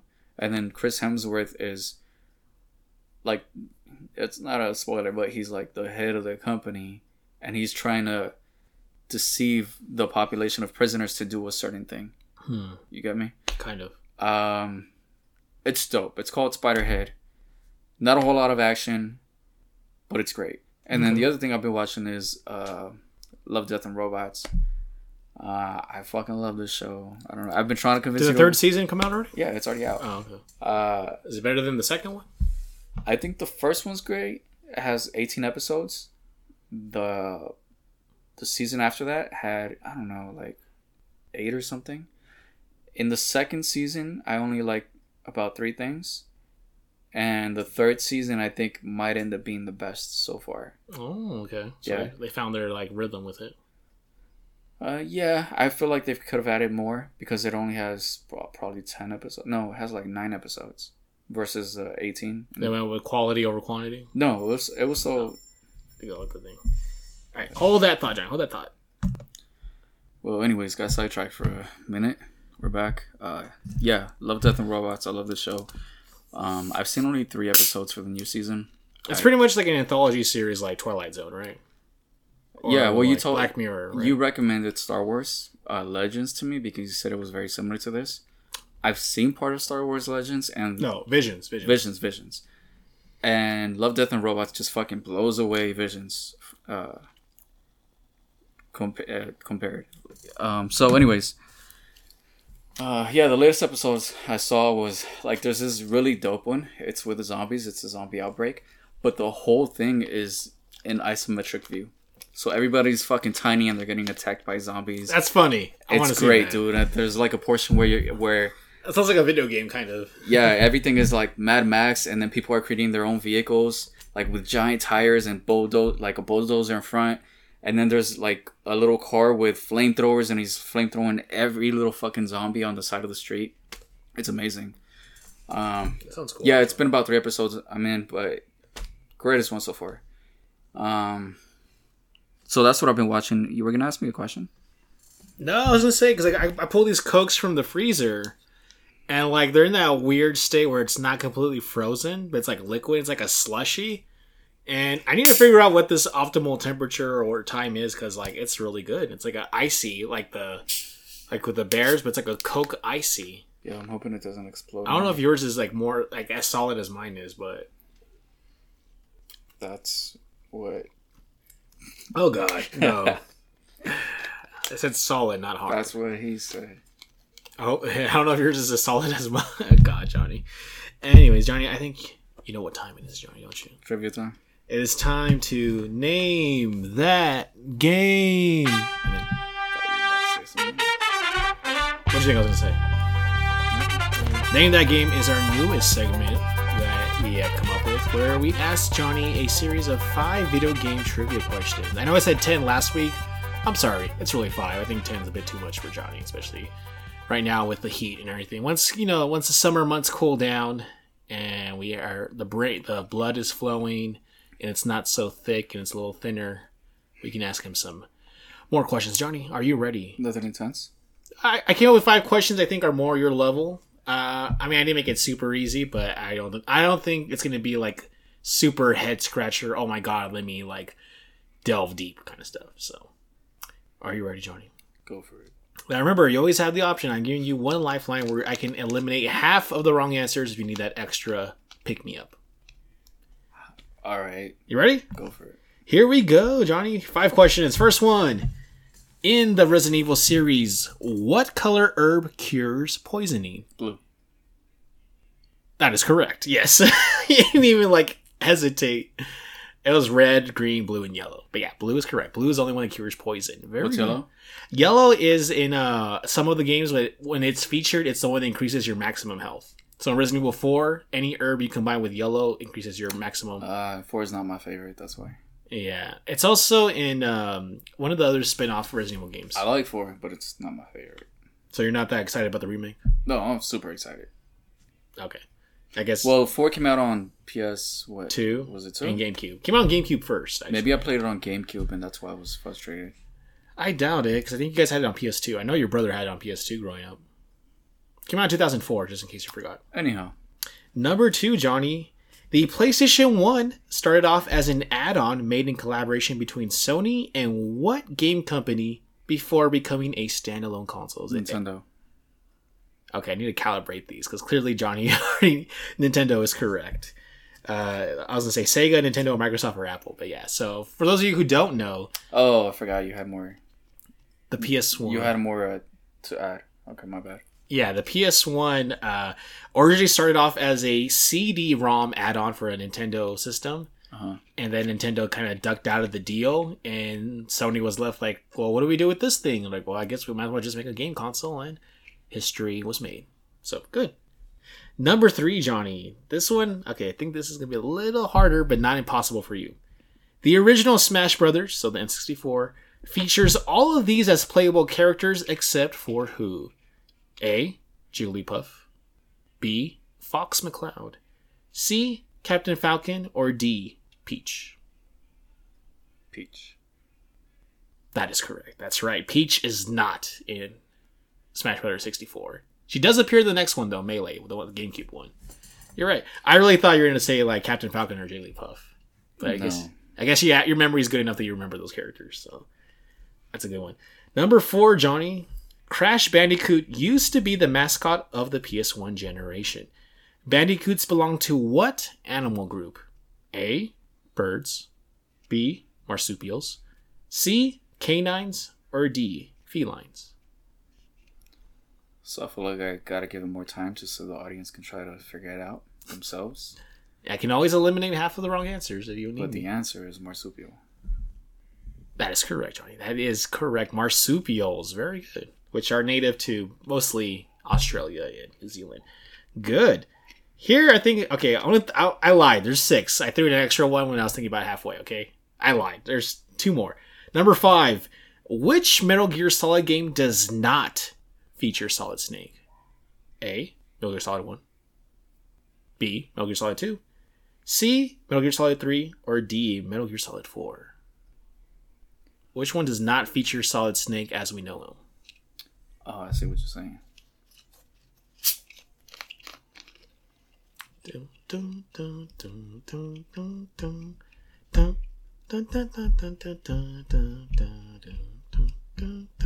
God damn, what was three?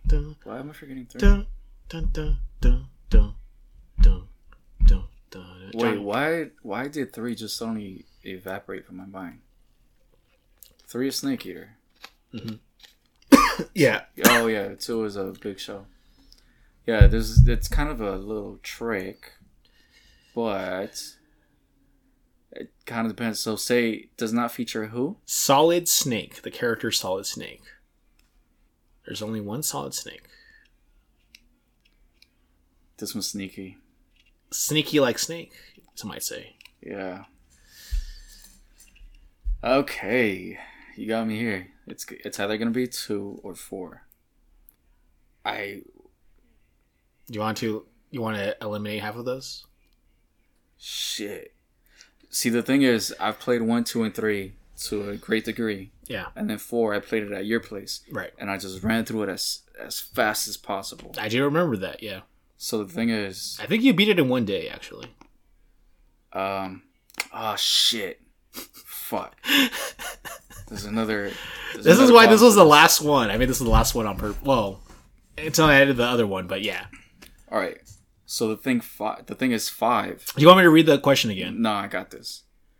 Kinda. All right. Fuck. I'm gonna say two, but it does feature Snake. It features Snake, but it mostly features Raiden. Is that your final answer? Yes. That's incorrect, Johnny. Fuck. Metal Gear Solid 3 Snake Eater does not star Solid Snake. He's not even Stars in Big it. Boss. That's right. Who is not Solid Snake. Yeah. Solid Snake doesn't even exist yet in Metal Gear Solid 3. Yeah, it's back in the '80s before fucking. Before, actually, it's Probably in the late Fox 60s. all Late. 60s, actually. Early Yeah. 70s. It stars Naked Snake, who is technically the father of Solid Snake.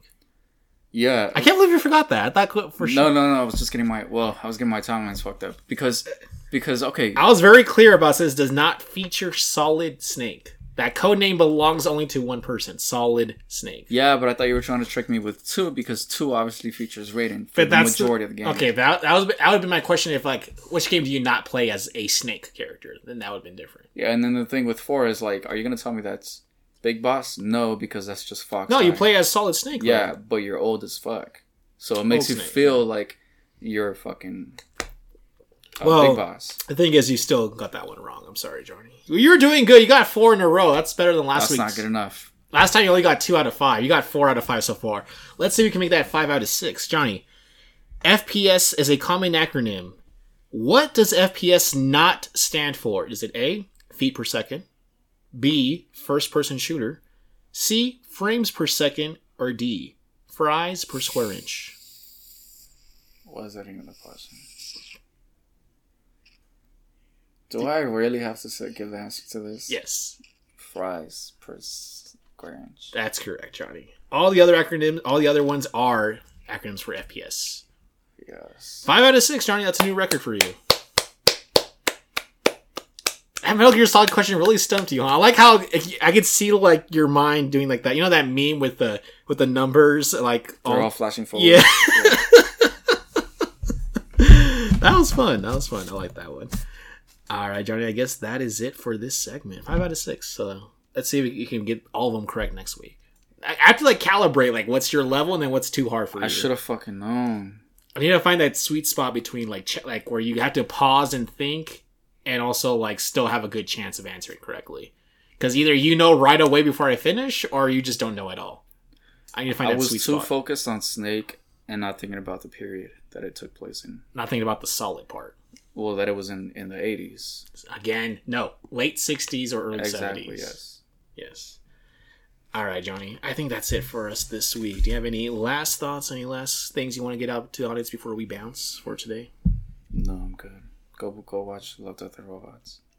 Love Death and Robots. There you go. That's that's Johnny's call to action for the audience this week, ladies and gentlemen. Thank you for listening. If you made it this far, uh, I know last week we actually had like a new record for listeners. Johnny, we actually I did the metrics, and a lot of people actually listened last week. Like more so than usual. So I don't know. Maybe it's a new segment. Maybe we have that camaraderie, that cadence between us is working again.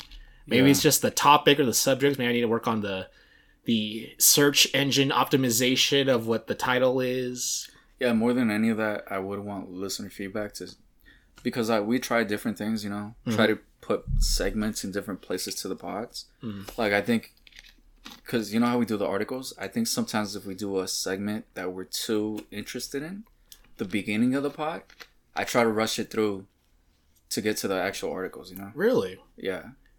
Okay, I can kind of see So that. I, I feel like we got to put that stuff towards the end to say whatever the hell we want as long as we want. right, right, right, right. Because otherwise, we spend too much time. on It's like front heavy, I get you. and it's not you. gaming, you know, necessarily. I get you. Yeah, I mean, we'll continue to experiment with what works. Uh, I think I, I'm as far as like the pod overall because we're we've gone on more than a year at this point. Uh, nearing, I think, almost about a year and a half. No, definitely a year and a half. We're I think we're almost to two, two years at this point. Um, I think we've definitely come a long way. We found our like our not rapport, but we found like our rhythm. Yeah, I feel like the last six months we've kind of gotten into the groove. Yeah, so I think it'll only get better from here on out as long as we continue to hone in on those uh, aspects. Ladies and gentlemen, if you enjoyed this episode, uh, let us know. Uh, there's like a little rating thing on Spotify, or most podcast services have some kind of rating system. Go ahead and give us a whether it's a thumbs up or five stars or a uh, I don't know. Maybe they use coconuts. God knows what kind of. I, you know why? Because I'm thinking of Podbean. Podbean's like a, a podcast service I used to use, and I think of I think of pods, I think of like I think of coconuts for some reason. So Well, since we're talking about gardening, we need a couple seeds on this one. A couple what? Some seeds. Give us a few seeds. Give us a few seeds on this one, a For- gardening our podcast. victory garden. there you go. Uh, you can reach us again at DualSenseP on Twitter. You can also reach us at DualSense Podcast, one word, at yahoo.com. I actually, I, we actually got a letter. I saw it right before we started, and I forgot to uh, feature it. It's a little too late because I already closed out the browser, but uh, we'll, we'll just re- save it for next time. Save it for next time. Um, so, yeah, reach us on there, and we'll respond if you want to tell Johnny uh, that he's wrong about something. Maybe you hate Love, Death, and Robots. Maybe you want hate life and whatever the opposite of robots is. Let us know. Right. Aliens. Oh, the opposite would it be would it be hate life and aliens? Would that be like the opposite? Instead of robots? yeah. Instead No. of love, death, and robots, it's hate, life, and aliens. No, it'd be humans. I think. Is that like the theme? I don't know. Let's shut, let's shut it down. Thank you guys. We'll see you next week. Have a lovely week and goodbye. Peace.